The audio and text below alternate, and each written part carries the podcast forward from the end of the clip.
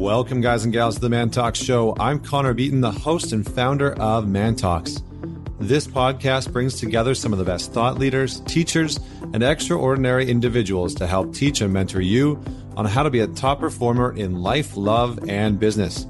Joining me today is Nick Onken, and Nick is actually a good friend of mine. He's a photographer, and not just any photographer, as you'll find out on the show. He's an incredible photographer that has done some amazing work with huge brands like Nike and celebrities like Justin Bieber and Usher and Lewis Howes.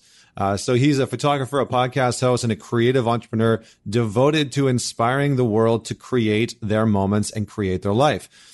He's a former graphic designer hailing from the soggy city of Seattle. We know for us Vancouverites, we know what that's about.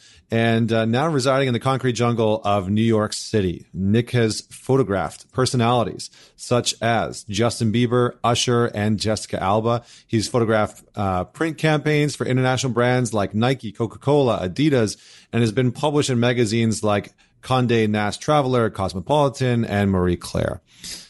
His podcast is really interesting because he's interviewed celebrities like Usher and Scooter Braun and Stacey London, not to mention others. And he photographs for the charity Pencils of Promise, as he believes that education is the root problem solver of the world. So he's done some really amazing things. And the reason why I wanted to have Nick on today on the podcast is to talk about quite a few things, actually. So I wanted to talk about the current state of art and creativity. I wanted to dive into, the importance of personal branding, which seems to be such a huge thing in everyone's world today. Gary Vaynerchuk and Lewis Howes and these types of sort of influencers are talking about the importance of being able to not only create a brand, but in order to be a brand.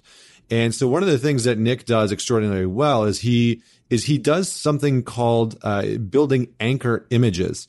And this is something that we're going to talk about on the podcast today. So whether you work a corporate job, whether you're an entrepreneur, whether you are trying to be an influencer or start your own brand or your own business, this is going to be a very informative podcast about how you can go about creating a brand through imagery.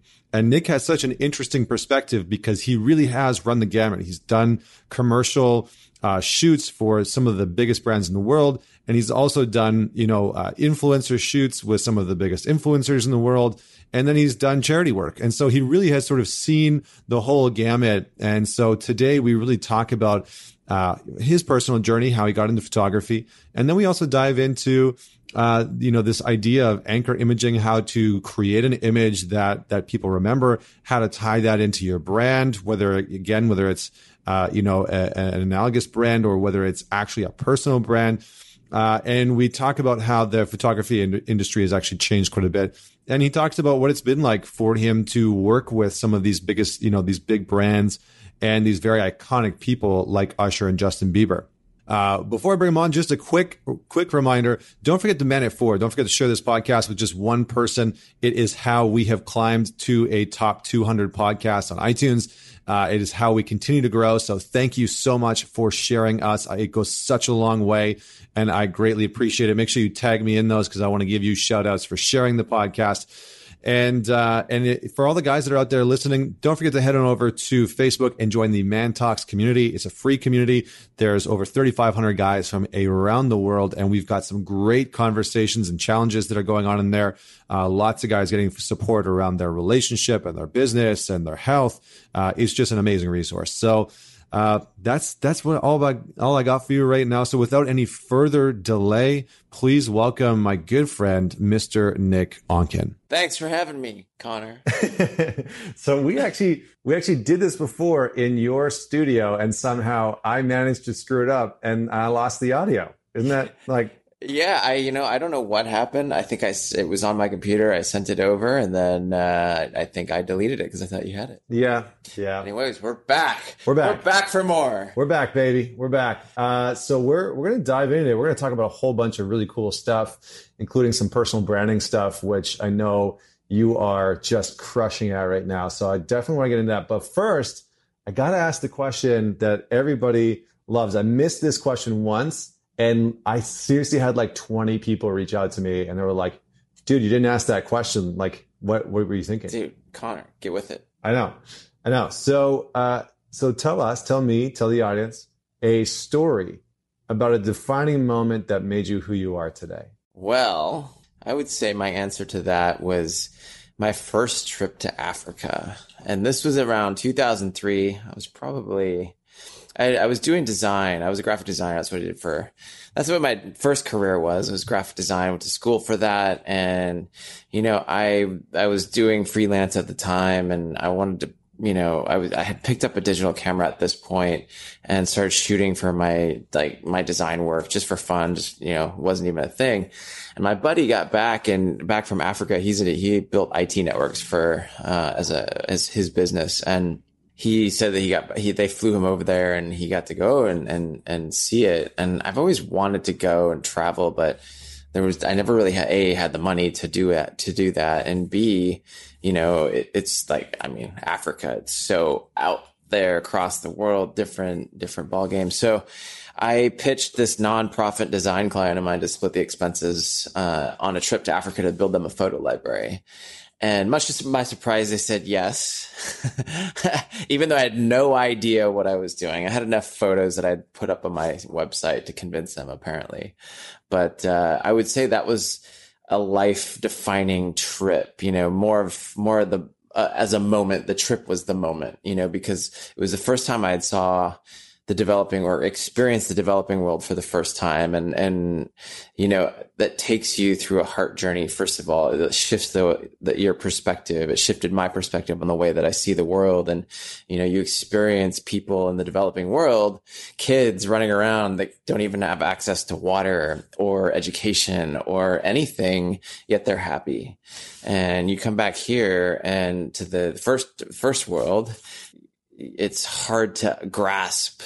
It's hard to come back. For me, it took me 3 months to even acclimate, because here you're immersed in these kids that literally have a thatched roof over their head, and they're happy, and you come back to this bustling world and people are screaming because they can't get a coffee or things like that. And it really shifted the way that I saw the world and how I developed my business from there on out, and that was the first thing that was a big shapeshifter. And then the second thing was it actually opened my eyes to becoming a photographer as a career, so I walked away from that trip having shape-shifted two things. And then, it took, another 5 or 6 months after that trip before I started to really get curious about becoming a photographer as a profession. Nice. And so what started to create that spark for you? Because I think, we live in this age where everybody loves shooting photos. And I think everybody loves photography in some way, shape, or form. It's really becoming like this music whereas before, photography was for the few that, really got into it and would buy the film and would process it and would have the camera and all the lenses and everything. And it really was this art form for a select few that were willing to invest the time and energy. And now everybody on their smartphone can take photos, and and everybody has the Instagram account and the VSCO accounts, and so all of a sudden there's photos everywhere. It's kind of like what happened when iTunes came out and really inundated the music industry, because then everybody could start putting music out through YouTube, through iTunes. And so I'm curious about what brought you into, or how did you actually get started as a photographer? Because when I look at your career from an outsider and as a human being who actually did some photography for a while, minor leagues, like weddings and landscape and stuff like that, the career that you built is really impressive. And we'll talk about that in a minute. But how did you get started? How did you actually start to build that career? I think the first piece of it was that Africa trip. And I had taken a couple classes in high school and college because they were part of the design program. And I did AP art in high school, which, they make you basically try out each medium and see what you like and put a portfolio together of that. But I didn't really think anything of it. It didn't even register on my radar that you could even make money being a photographer. And then I took another class in college, same thing. And then a few years later into my design career, when digital technology technology had just started to get good enough to use in like on the computer, and like you can digitize the photos. You know, I'd taken some film photos here and there, but you know, your camera's young. It's expensive to develop film. Your learning curve is so long in between, like, oh, I snapped this photo, and then like a couple weeks later you see the photo and you can associate what the, you know, the settings. You have to remember what the settings were that you know, correlated with that photo. So the learning curve was a lot slower. So then when digital came out, I bought a digital camera to shoot for my design work. And that was kind of the start, but I still had never thought about doing it as a career until the trip to Africa. And then I came back, and then I connected with this other photographer out of Seattle, where I was born and raised, and I was still living at the time. And I was doing website updates for him. You know, then I just started bombarding him with questions. You know, it was just kind of like, it was the universe pulling us together. I mean, in terms of like me working with him, and I just started bombarding him with questions of like, oh, how do you know, what camera should I buy? Like, how should I do this? And like, can I do this and this and this? And eventually he was just like, maybe you should just come out on set with us, you know, and just hang out. And I was like, really? That'd be awesome.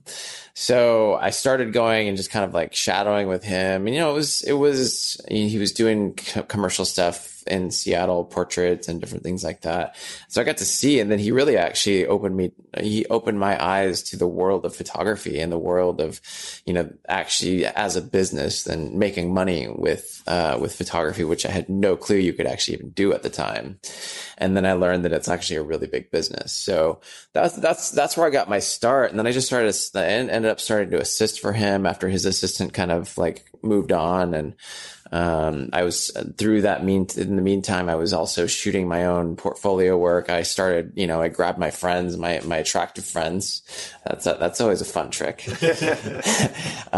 You know, maybe it's less impressive now that everyone's a photographer, but it was fun at the time. So I would just start shooting photos of my friends, and then I started building like a portfolio. And then a friend of mine he signed with a modeling agency there. He was like, oh, you know, I'd love for you to shoot some of my portfolio photos for me. So I shot for him, and then he introduced me to the agency, and and that's where I started shooting models. And then that kind of just like transpired into my style of like, it was lifestyle photography at the time. And that lifestyle photography, I started shooting more models. I started creating more like concepts around it versus just like, oh, a person in front of a wall. It was like, okay, what are they doing? You know, what's the concept in the image? Create a portfolio around that, and then started showing that to ad agencies. And eventually, you know, Nike called me up one day and asked me to come and shoot these pro sports players, Ben Roethlisberger, Brian Urlacher, Brian Urlacher, Mario Rivera. Oh God. Did I say Ben Roethlisberger? Yeah. And Brian Urlacher and Mario Rivera, Torrey Hunter. Oh, and Albert Pujols. Nice. I had to Google, you know, it's funny. It's like, I had to Google these people. Like, I had no idea who they were. And I was like, oh, they're pretty big. Yeah, great. You know, but that shoot was like The Amazing Race. Like, it was, they called me on a Monday.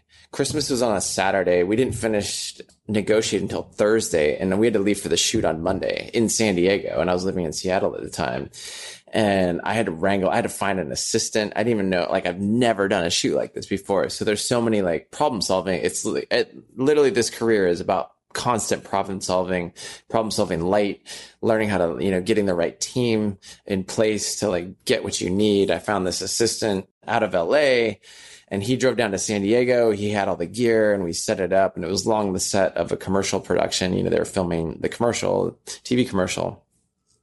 And then that was the first week. And the second week, we went to Pittsburgh, flew to Pittsburgh, set up, pre-lit. And then the next day we shot Mario Rivera and Ben Roethlisberger there. And we were supposed to fly to LA on the Wednesday and shoot Thursday. Well, Tuesday afternoon, they came up to us and they're like, yeah, you guys are shooting Albert Pujols in St. Louis tomorrow. So it was like The Amazing Race. Like, we were all online booking tickets, like airline tickets, and like we had finished, like there was no tickets left. So we had to fly through Detroit, get this like layover ticket and fly. Literally, we're in 3 cities in one day, got a rental car, drove to set, set up the set, shot Albert Pujols for like 30 minutes, went back to the airport and flew to LA. And it was just, this was my first big job. And it was one of those things where you just go with it and you're just like running with it and problem solving as you go. But it was so much fun. Crazy. So much fun. So that was like probably the big kickstart to my career was that job. Amazing. Granted, I didn't see any jobs like that for another 2 years after that. So it was amazing. It was so much fun though.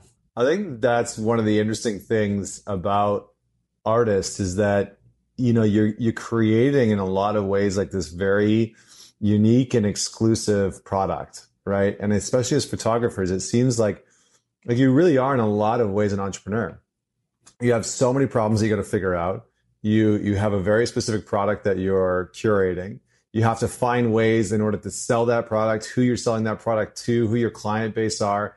And the interesting thing is that your client base is not necessarily people. You have to keep people in mind, but it's usually like, you know, these companies that are hiring you.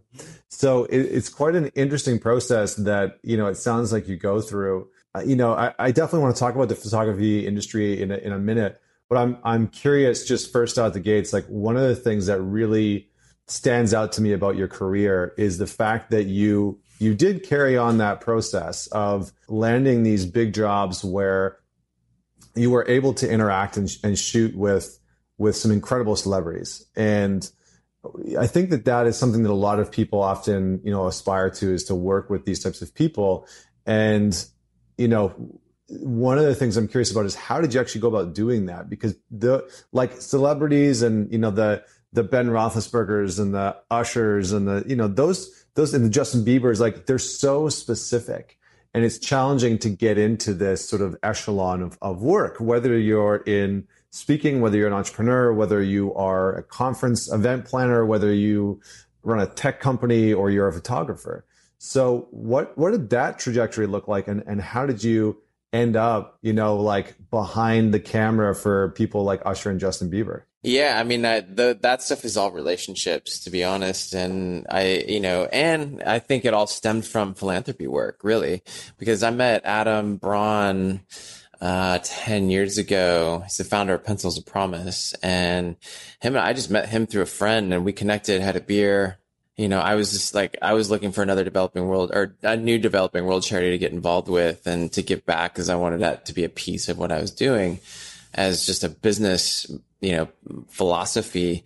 And so Adam and I had a beer. We were, and I knew that he was going to build something big and he has a bleeding heart for the cause, a brain to build a business around it. And he's like, you know what, so I just like, let's do this. He's like, you know what, I'm going to Laos in December. I can't pay for you, but you know, you're welcome to come. So I did that and we just like had a blast. We just built a relationship there. And so him and I became friends. I really believed in what he was doing. And so 6 months later, we were, you know, I was actually releasing my book on travel photography, and we did a gallery show here in New York City with all the photos that we took from that trip. And right around that time, he was like, hey man, check it out. My brother found this kid on the internet. His name's Justin Bieber. He's going to be really big one day. I was like, what? Justin who? And yeah, I mean, you know, and that actually, and it took like a few years later, you know, before I actually got to meet Scooter. And, but that it was all the relationships through that allowed me to get to shoot Justin Bieber. I've photographed Justin Bieber probably 4 or 5, 6 times. We've taken him to Guatemala in helicopters and into the jungles. They flew me out to Zurich one time to shoot him for Motorola.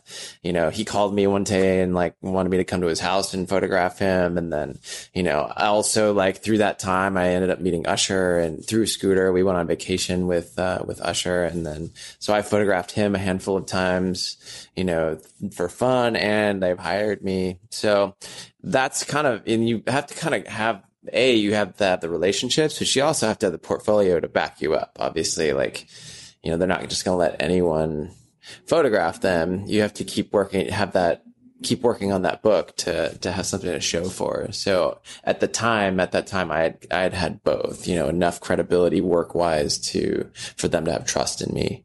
And then also, you know, that came through just knowing these people and just like building valuable relationships with them. So, and then, you know, I've shot other people like Jessica Alba that came through. I shot her for her book, and that came through the publisher, who actually the designer did my book. And, you know, so there again, it was another relationship that happened. So that's essentially how I've gotten to shoot those guys, and then big brands as well. That's like it's more relationships with a lot of marketing as well. I love it, man. So, you know, I think one of the big things that really stands out there, you mentioned relationship a few times. And I think, again, just bringing this back in, whether it's you're an entrepreneur, you know, that's listening to this, or a professional that's listening to this, or a creative, an artist that's listening to this. Obviously, the relationships are such a huge thing. For you, what have been some of those keys that have stood out that have allowed you to really build solid relationships? Because it sounds like, you know, it sounds like philanthropy and your values have really been cornerstones that have created these access points for you to connect with some of the right people almost inadvertently. It's not like you were going out there looking to like be the photographer for Justin Bieber or Usher, but it was just that your values sort of led you there. So from your perspective, just looking back in hindsight, what were some of those things that allowed you to cultivate such great relationships? Yeah, I think, well, I've always been a believer in giving. And I think that's been the first philanthropy. So having philanthropy as a commonality piece between you and that other person. But in general, I think looking to see how you can add value to somebody else's life. And that's kind of like the key relationship builder, I believe. And just being like being a cool person, not like cool as in like, oh, hey, I'm so cool, but like, you know, especially with celebrities, you can't ever fan out in front of them. Like, what, you have one chance to make an impression. And if you like fan out, they put you in a different category, and you got to be their equal, be their peer. And that's how you build a relationship with them. I heard this quote. It was like, fans take pictures, friends shake hands. And it's such a true concept. And if you want to play on their level, you know, especially as a photographer, like you've got to be the one you got to be the director, because those guys are all used to being directed in certain things. So, but relationships, I would say definitely like adding value to that, like seeing how you can add value to somebody else is like a huge key, and introducing them to other people and bringing them into your network and things like that. Nice. I like it. And in this age of like social media, and I know I touched on this before, where everybody has to have the smartphone and they're taking the photos, and, you know, everybody has their curated, pristine Instagram profiles, with the selfies in front of buildings, and other things. How have you seen social media really start to shift your industry? Because I think no matter the industry that people are in, they've seen a huge dramatic shift because of social media. And I'm curious, you know, in the artistic space, specifically in photography, how you've seen the industry itself shift and change over the last decade as social media has started to infuse itself with our society. Yeah, that's a great question. It's the ongoing conversation of, you know, and I think it's changed in good ways and in bad ways, right? I think it's the actual craft of photography has gotten lost because it's so disposable now, and it's so instant, it's so gone after you create it, and certain things do better. You know, it's become more about the channel than it actually has the actual craft. And so, you know, on the flip side, it's made it accessible for people to really, you know, exude their, like, try out their passion of photography and get it out there and give their work exposure. So it's worked in, you know, for me, it's worked in good ways and bad ways as well. You know, like I use it as a platform for exposure and to, you know, showcase the projects that I'm doing in my life and things like that. But it's also like, in a certain respect, diluted the industry, and it's shifted, you know, it's like shifted the landscape in terms of editorial and publications. You know, like magazines are closing left and right. And, you know, we'll see what happens. We'll see what happens down the road, but, it's definitely given people a platform to be more creative as well. Yeah, I mean, it seems to be like one of the big things is that everybody's looking for creative outlets, and while not everybody wants to be a professional with those creative outlets, it does seem to inundate the market. You know, just like when iTunes came out, it had a very similar effect, and YouTube. And now, you know, people's music is sort of just being shared all over the place, where you used to have to go buy an album. Like, I don't know if you remember, but like walking to like HMV and like sifting through all of the music albums, right? And trying to find like the latest album, then going home and playing the whole thing. Yeah. And you know, that shifted so dramatically so that anybody can produce music and put it out, load it up into iTunes, load it up into SoundCloud, load it up into YouTube, and really just like pop it out there. So do you think that has in some ways made it much more challenging from a competitive edge standpoint? And if yes, how do you then really start to curate your own competitive edge? Because that seems to be the biggest challenge in the artistic space right now. I am trying to figure that out right now. Great. I will say that. And it's definitely been a challenge because there's so many people getting into it. So the level of play is like evened out quite a bit. And so, yeah, you have to really craft your own, like your signature style has to rise like even higher. And, you know, maybe that's doing certain type of personal work or creating something that's different than everybody else is doing. And, you also have to be creative in business as well. You know, it's like, you really are an entrepreneur. I mean, I'm realizing that more than ever is that I've got to create, you know, like I'm creating a secondary business that's around personal branding for entrepreneurs.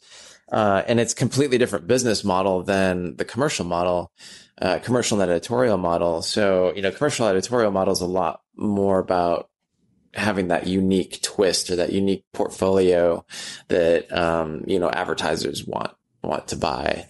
And, you know, personal branding is more about telling that person's story and bringing out their personality and how letting them become the guide, you know, to their tribe and to their clientele, and building a story around that. So I've been able to take a lot of things that I've learned from building brand imagery for big brands like Nike or Coca-Cola and translating that into doing that for entrepreneurs, which has been, it's been interesting. So to your question is like, it's different for each business model. And that's, you have to figure out the art and the commerce and how you want to build your own business really, and how you want that to look. 'Cause you have to create revenue streams to fund your art. Yes. Yeah. Unless you have a trust fund. I like that little caveat at the end. Although I think in most cities, that's not the case, but maybe in New York, that's more of a case here. Well, you know, what's funny is because everybody here has a side hustle. I don't know, you've probably noticed this. Everybody's like, oh, I got my job. But then I'm like, this is what I'm really working on.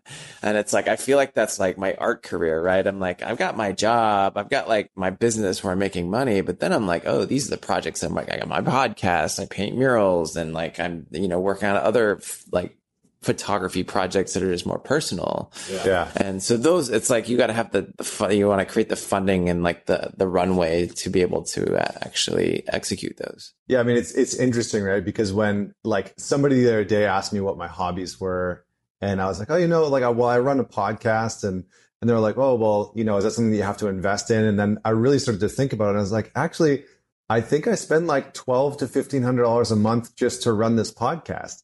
Yeah. And they looked at me like I was freaking crazy. I was like, yeah, like I actually spent a lot of money for this hobby that, you know, in many ways is not like a form of income. It's just something like I love having these conversations.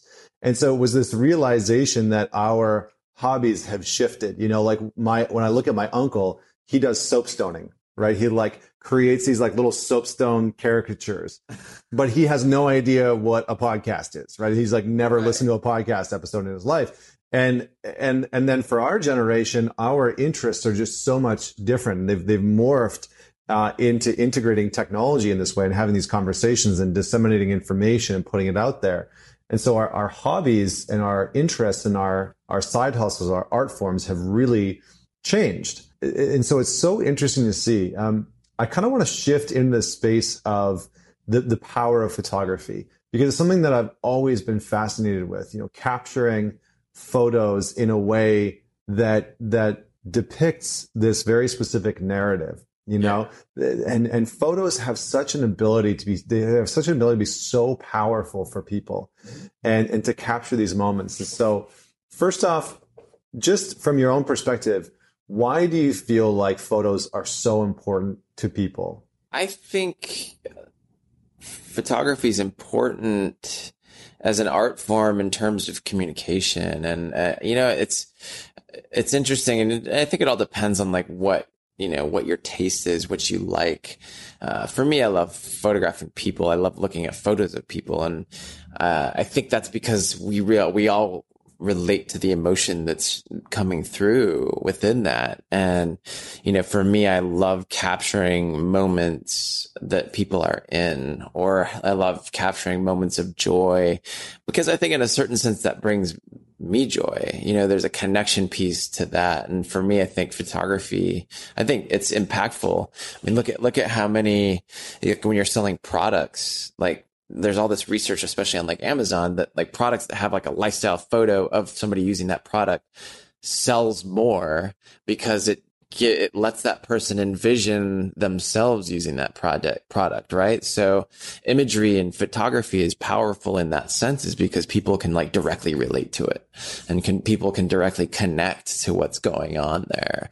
You know, that's why I love like documentary photography, especially. Like I follow like the Life magazine account on Instagram. It's just like you have these like beautiful black and white moments in time that have such a great narrative to them. And I think that's still why I love still photography over motion, because you're telling a story in one frame versus like a longer frame. And motion's still great, but like I think photography itself can tell so many stories and take you and transport you to another era or another point in time, or connect with somebody's emotional state of being within that photograph. You know, look at the news, look at newspapers.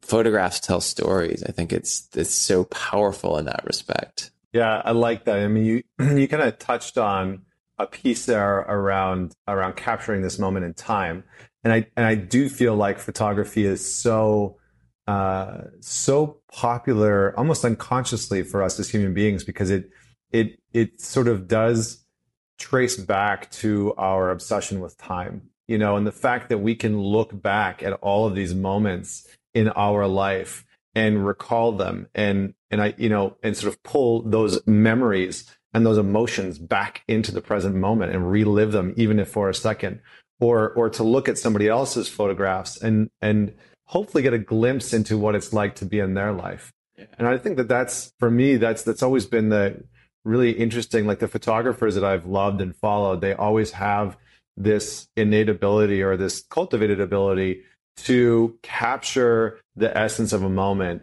in a way that is viewable for so many people. Yeah. So let's talk about that, because, you know, again, in this age where everybody wants to be a great photographer and they want to take great photos. It's funny, I was just at a wedding this past weekend in Colorado, and I had my iPhone 10 with me, and I was like taking some photos of this one couple. And, you know, because I know the basics of photography, I took some decent photos. Yeah. And they were blown away by them. And all of a sudden, all of our friends, all the couples were like, oh my gosh, can you take photos of us? We want photos. And so all of a sudden I had literally like 6 couples lined up to have their photos taken. And I was like laughing really hard, and they were like, oh, we don't want to, you know, like burden you or anything. I was like, no, don't worry about it. Like, this is, I love doing this, you know, because you get joy out of it, right? You get joy out of it. Yeah. You can look back at that and relive that moment, the essence of the happiness and the joy in that moment. So I'm curious, from your perspective, what goes into making a great image? Like, what are some of the different pieces that you look for when you're trying to create a certain narrative or dialogue or story within an image? Yeah, I mean, the first piece is light, right? Like, photographs are light. I mean, in the old days, film is literally, it's a piece of emulsion. And when the light gets shown on the emulsion in different like state, you know, different levels, it burns the light into the film. So looking for the right light is the first piece of that. And every light situation is different. I mean, we could go into a whole course of photography, but you know, there's, you know, I think lighting in different ways creates different moods as a differentiation piece. I mean, you can have, like, say, the sun on somebody's face, but then you can also have the sun behind that person and it blasts out, which is some of my favorite light. And it creates a completely different mood and a different texture. You could be inside of a room, you know, like we are here, there's big windows, and then the light looks differently, you know, on that person's face. You know, it's like nice soft light. So I think paying attention to light and seeing how that falls through the frame where you're looking. The other thing too, the second thing is I'll do this in the context of what I'm drawn to and what I like, because it's just like that's how I can best describe it that way. So like I love photographing people in situations, and a little, you know, kind of like documentary portrait type of work. So I love looking at elements, you know, what the person's wearing or what the props are on the table. Like if I'm shooting you here and we've got, you know, we're telling your story of hosting a podcast, I love having the microphone in here. I love having, you know, the computer and the books and, like, you know, this frame right here. Obviously, you can't see what I'm framing up here, but maybe we'll take a picture and then we'll put it on the on the blog post. But, you know, for me, it's like it's elements and props and clothing and different things that add to that you put in that frame to tell that story and to give it context. So that's another thing that I look for. I love color. So look, I love bright colors within photographs. So paying attention to what people are wearing. If it's like, you know, I just did a project with my friend Marina, and she did this project against fast fashion wearing a red suit for the whole month. And so I photographed her in different situations, like on the beach in Venice. And then we did a pizzeria here in New York, and, you know, we just had fun with it. But the colors, the red suit really popped against the situations that she was in, which was, it made for great visuals and helps tell that story. So those are kind of the top things that I look for. Very cool. I mean, it's interesting because, like, do you ever curate a photo shoot trying to like really bring forward certain parts of individuals and like trying to showcase, like, when because you do a lot of individual and personal photography and personal brand photography. So do you try and pull forward parts of that person's character based on what you see in them? Yeah, I totally forgot to mention that is looking at someone's gestures and personality traits, and, you know, how do they laugh, or how do they, you know, what positions they look better in, or getting, like, I love movement as well. So I'll get people moving, and then as I observe somebody that I'm photographing, I can kind of tell, like, which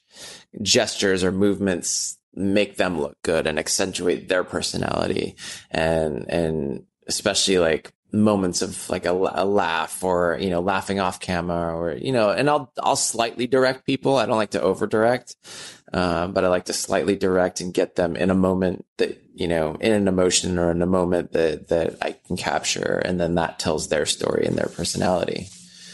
And, you know, that's kind of the beauty of it. That's why I love photographing people, because you have that emotional connection. I like it. Well, on that note, which is a perfect segue.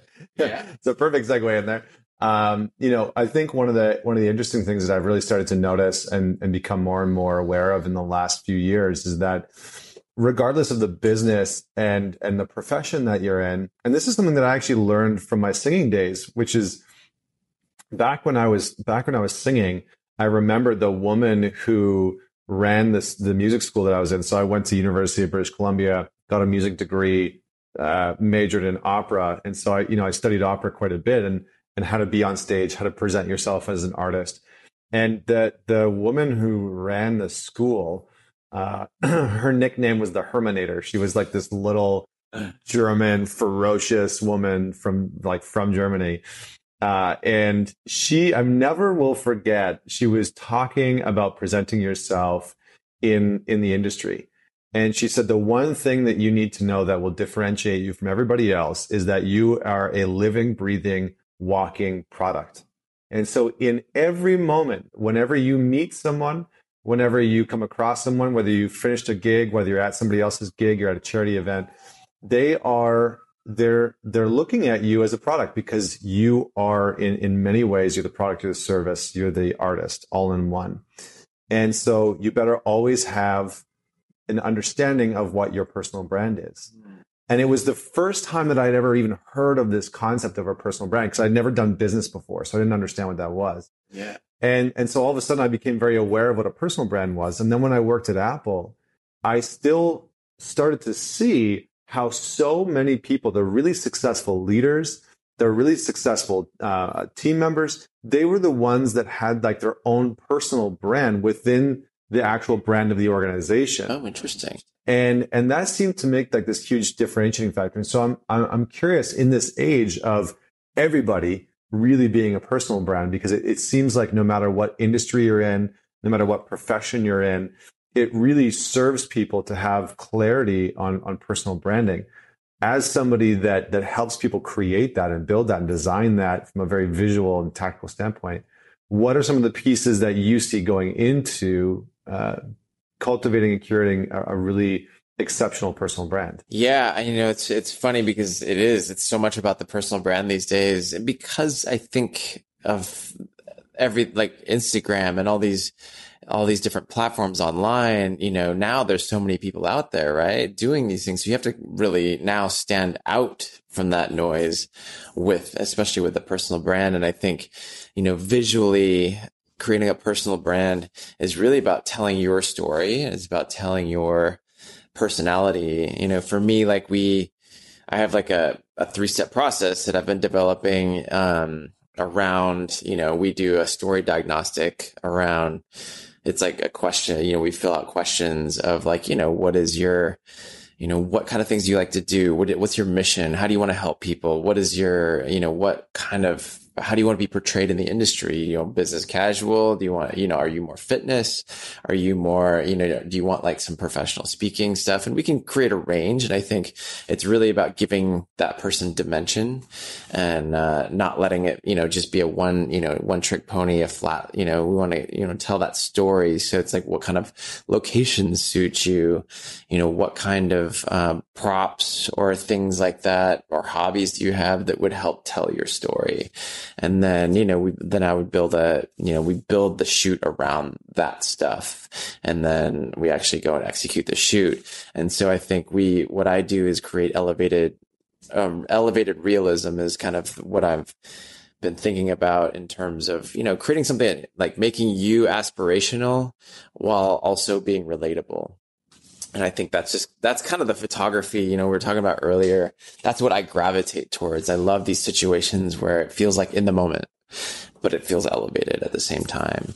And, you know, if you create those as anchor images in your brand, you can put that in different places in your like website, your profile pictures. And when you're keeping your anchor images consistent across your different platforms, then people like notice you and they correlate that with you. It's like in the brand, it's like you see, it takes like 5 times before you see a logo or a brand for somebody to remember you, and just even like off the top of your head. So the more you can keep that consistent across your brand, the better, the more people recognize you and you'll stand out. That's pretty interesting. I think a lot of people, I've definitely seen a lot of people start to shift to do that. And even I've started to do that, which has been interesting, like putting my face just like out there more, which is, I think I was like resistant to that for so long. I was like, I'm not going to put my face out there. I'm just gonna be like this dude behind the scenes.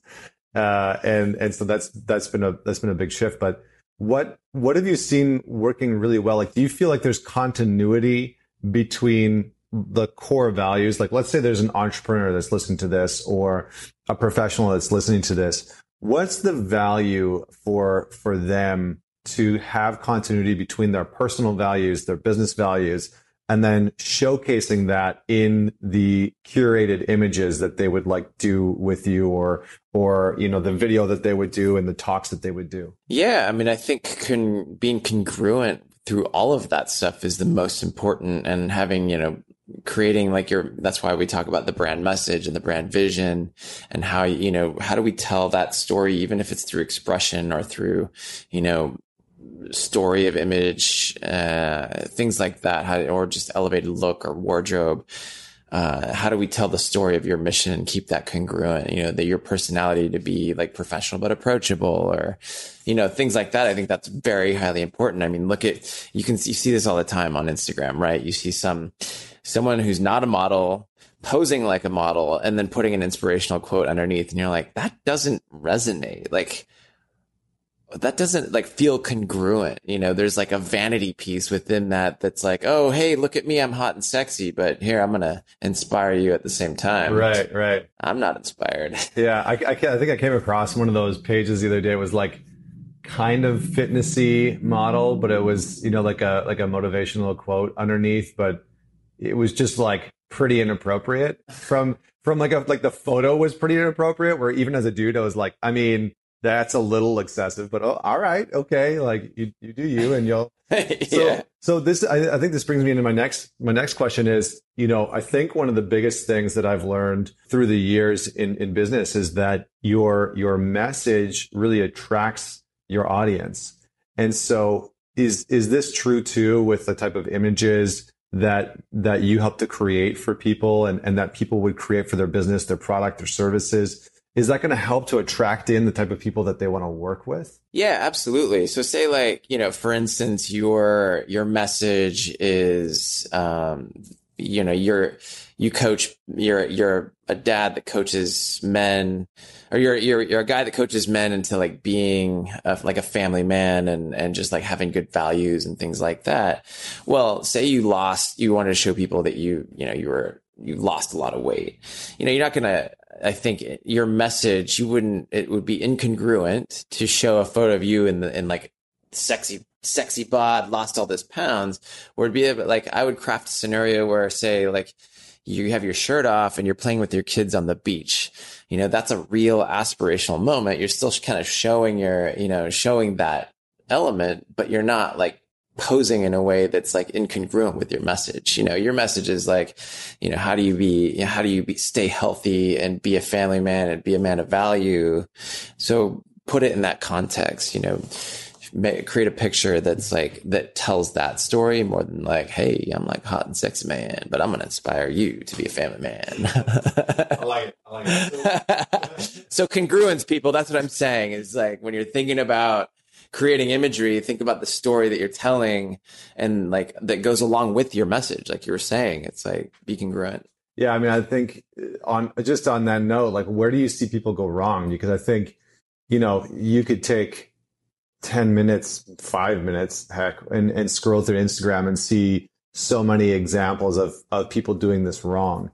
So what are some no-go's when it comes to putting out imagery, products, services around personal branding that you see and you just face palm? I think that would be a huge one, especially if you're a man or a woman health coach trying to get people to be healthy.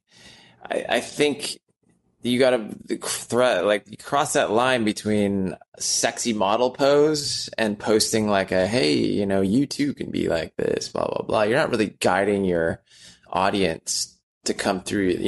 Your personal brand is incongruent in that sense. You're posing for all sense of the word.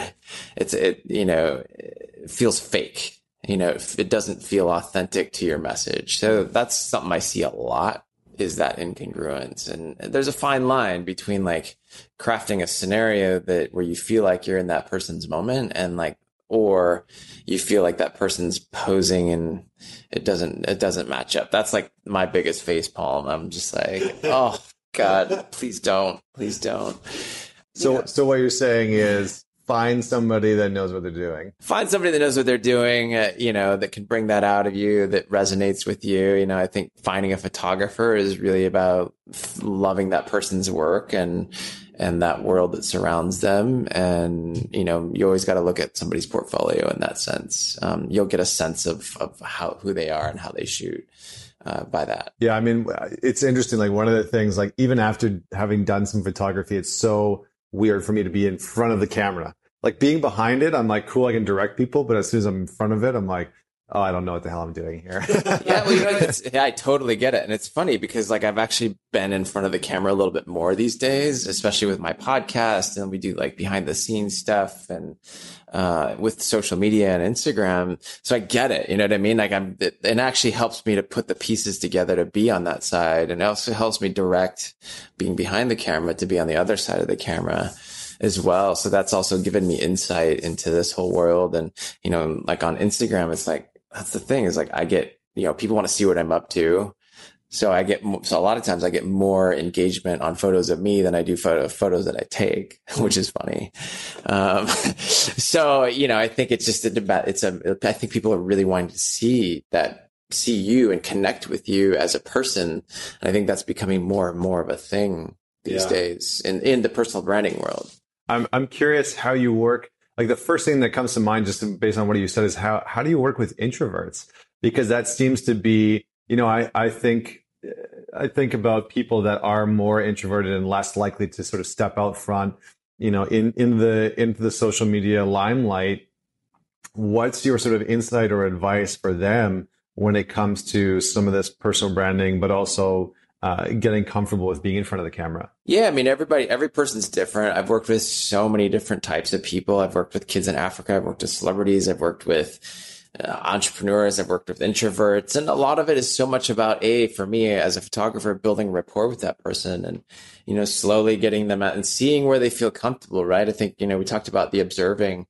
It's kind of like getting somebody moving, getting somebody observing, you know, pushing them out of their comfort zone a little bit, you know.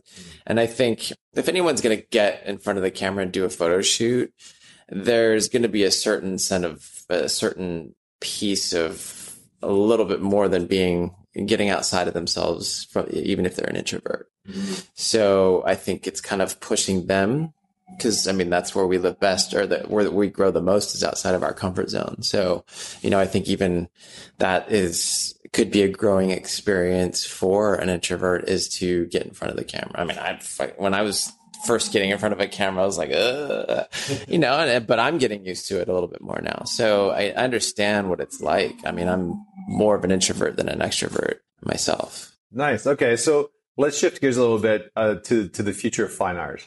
Cause I'm curious about this, and this just sort of like popped up out of this of like, with this inundation, where do you see fine art going? Like really high art, where people are, you know, getting galleries and the type of work that you're talking about.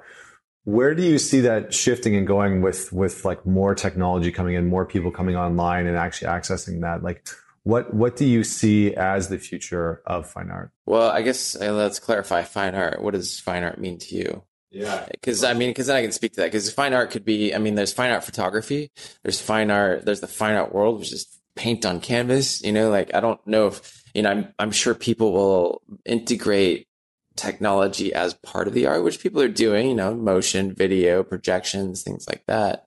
But the fine art world is a whole other business that we haven't even touched.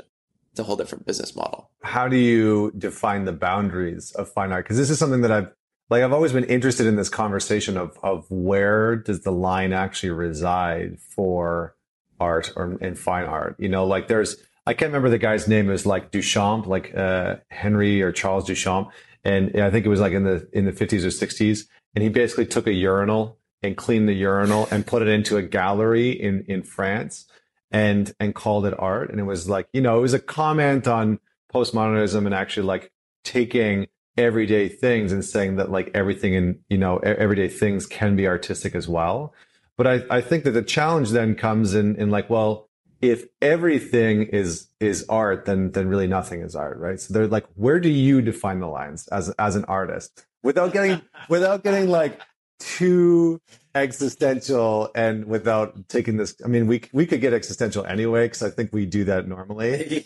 But yeah. But I'm curious, because this is a conversation that's always sort of rattled me a little bit. Yeah, I mean, it's definitely shifting, and I think art is.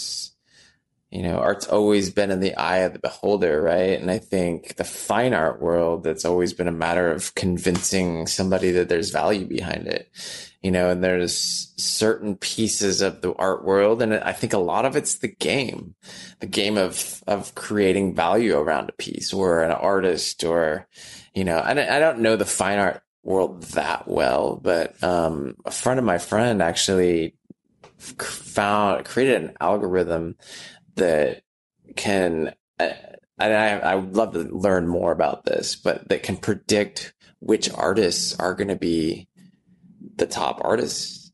And these are for, like, you know, paintings or art pieces that are $1 million and more, to the point where he can't buy art in his name because nobody will sell it to him, because he knows that they're going to be, the art's going to go way up in value. So take that idea, right? How crazy is that? And like the data is like, oh, this artist is in this circle. They went to this school.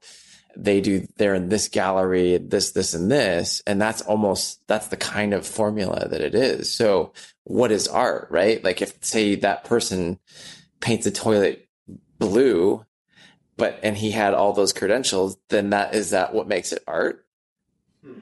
You know what I mean? So the fine art world is this whole different world. I don't know where it's going. I think that world is probably going to be around to stay because of, there's a lot of rich people out there that like to buy art and they like to play that game. They like to be in that world. So in some ways, it sounds like it's almost coming back to two things. It's coming back to your relationships and the circles that you're in. And then second, it sounds like, because when I've seen like really great art that's been put out that most people thought would never, you know, nothing would ever come of it, that it really was a matter of that person being so relentless in their belief that this was a comment that needed to be made in society. You know, so it's almost like the two pieces are your relationships and then secondly, your ability to sell your idea. Because the artistic expression is really just an idea that somebody's had. You know, that toilet in the gallery was just an idea that somebody was like, well, this is art too, and I'm going to put that in a gallery. And maybe he had all the right connections in the circle to make that happen. But then it's about the idea. So, yeah. So do you feel like those are really like two components? And let's just pull this back into personal branding and the work that you do. Do you feel like those two components, the relationships and the ability to have like a relentless optimism in the idea that you have around your personal brand, are those really like the cornerstones of being able to break through the incredible amount of noise that is social media? Yeah. I mean, it all comes down to the relationships, and it comes down to, I mean, look at people like Lewis Howes, you know, his brand is just like, and that's somebody I work with on personal branding as well. And, you know, he's relentless in that respect in terms of like, he's out there and he's growing and he's like in everybody, you know, he's putting all this stuff out there and he is relentless about it. And he is creating those relationships and those bridges. So, I mean, that it brings it. That's the personal brand. Like it comes back to that. Amazing. All right. So we're getting close to the end here. So we're going to wrap up, but I do want to ask you, what does the future hold for you? Like what, I really have two questions. One, what does the future hold? And two, what is like your dream project? Like if you could bring anything into existence from an artistic standpoint, I know I'm putting you on the spot because I know it. I know we didn't like talk about it. I've never put this out to you. And even though we're friends, I've never asked you this question, but if you could dream up, like what is the dream for Nick Onken to bring something into the world? I mean, I would love to do a coffee table book, a book of portraits. What exactly, I mean, probably multiple ones, but I am working on one that we've talked about before, the conversation of women and power, not women in power. But I think for me, I'm inspired by people that are using their power for positive change, and especially women, because they've gone through more adversity to create that. So that is a project I'm working on. And excited about, you know, another book I have. I mean, you know, that is another piece that I want. That's more or less of a, it's more on the creative philosophy and personal development, things like that. I want to do more mural painting. I want to paint murals on the streets. and create art that inspires and empowers people. So those are a couple things on the roster. There's a few people I'd love to shoot and interview, like Pharrell. And I mean, I love Pharrell's art and like philosophy, like life philosophy, things like that. So nice. So how people can help you is if they know Pharrell. Anyone knows Pharrell, just tweet at him. Yeah, wants to hook me up with a photo shoot interview with him. Just tweet up. Yeah. Or has a wall, like a wall space in the outdoors that needs to be painted. Or maybe knows a publisher for the Women and Power coffee table book. Yeah. Boom. Absolutely. I love it, man. Well, listen, this has been an absolute pleasure. I feel like we could talk about this and everything else. We didn't even get into holotropic breathing, which I feel like might be for another podcast. Just gonna like tease everybody that's still listening to this, just like tease them with that. But yeah, listen, I appreciate you coming on the show. This has been an absolute blast and honor. And for everybody that's out there listening, Nick really is like one of my good friends. He's an amazing guy. So definitely check him out on Instagram, on his website. All the links will be in the show notes. So definitely go and follow along with his journey. Yeah, absolutely. Thanks for having me on. And don't forget to man it forward. Don't forget to share this podcast episode with just one person. Whatever platform you're on, please leave us a rating or a review. Thank you so much for all those that have been doing that. And when you do share it with someone, feel free to tag me. And I love seeing that. It goes a long way to getting us into the ears and onto the phones of other people. So this is it. Thank you so much for joining me. This is Connor Beaton signing off. Join me next week for another inspiring conversation with another inspiring individual.